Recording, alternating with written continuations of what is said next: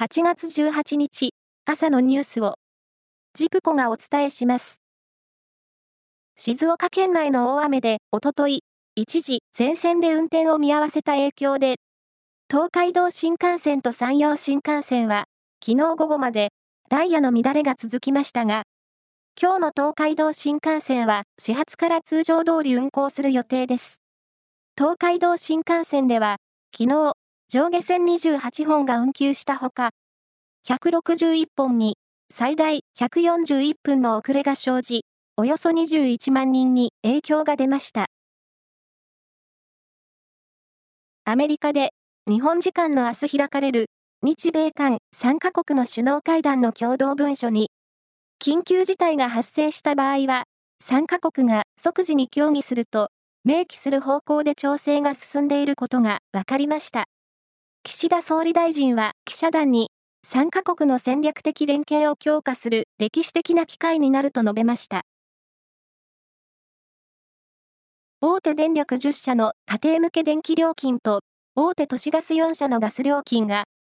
10月に全社で値上がりする見通しであることが分かりました。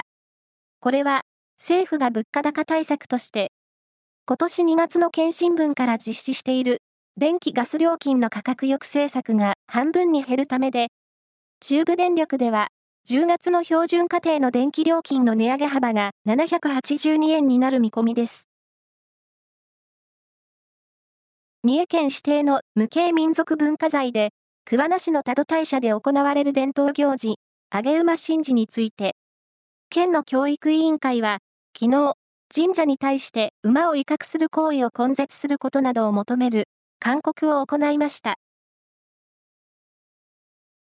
夏の全国高校野球は昨日、3回戦4試合が行われ、